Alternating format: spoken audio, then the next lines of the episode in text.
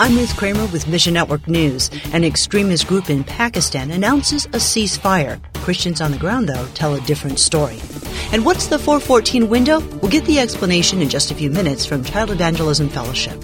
First, the Pakistani Taliban, or TTP, has announced an indefinite ceasefire with Islamabad. Now, the deal could allow TTP fighters to establish their own emirate in Pakistan.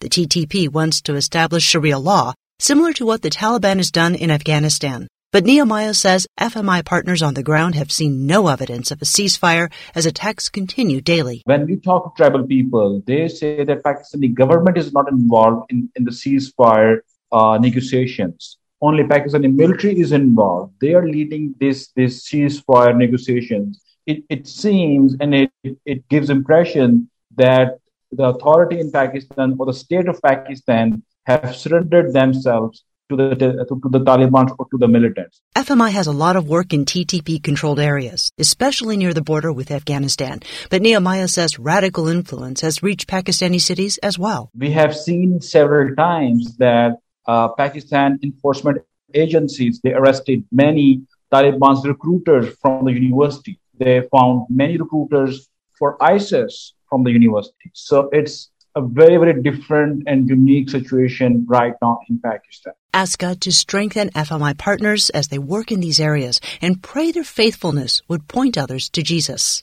Next, aid groups are telling us that over 23 million people are experiencing severe hunger in Kenya, Somalia, and Ethiopia. East Africa faces the worst drought in 40 years. Russia's invasion of Ukraine has disrupted food imports as well. Global Disciples works with Christian business leaders in the region. Galen Burkholder tells us. So we have been partnering with them in providing immediate food relief through a generosity fund, but we have also been working through a number of our staff members who are involved in farming God's way, which is a, a no-till method for people to do hand powered farming in small plots. These small plots can raise plants needed for food even in the time of drought. Global Disciples workers help people raise ducks, collect honey, or even harvest tilapia if there's enough water. It's a big opportunity. Suddenly, people in need are open to listening to new ideas, new possibilities.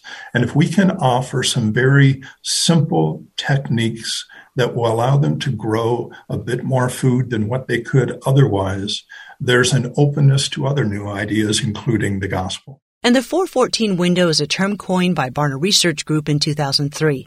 Around 70% of Christian adults in the United States accepted Christ before age 13 showing how important it is to reach kids younger than 14 with the gospel. Child Evangelism Fellowship is focused on helping churches and Christian leaders do just that all over the world.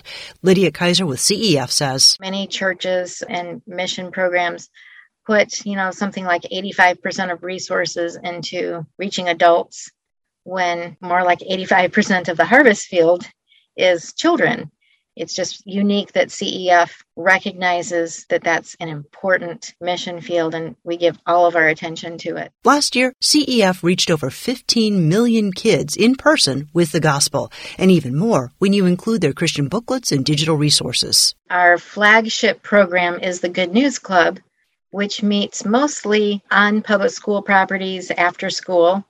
In our last ministry year before COVID, we had 5,000 clubs meeting on school property and then another 1,000 or so off school property. If you'd like to explore more about getting involved with CEF and church partnerships, we'll connect you at missionnews.org. Thanks for listening to Mission Network News, a service of One Way Ministries.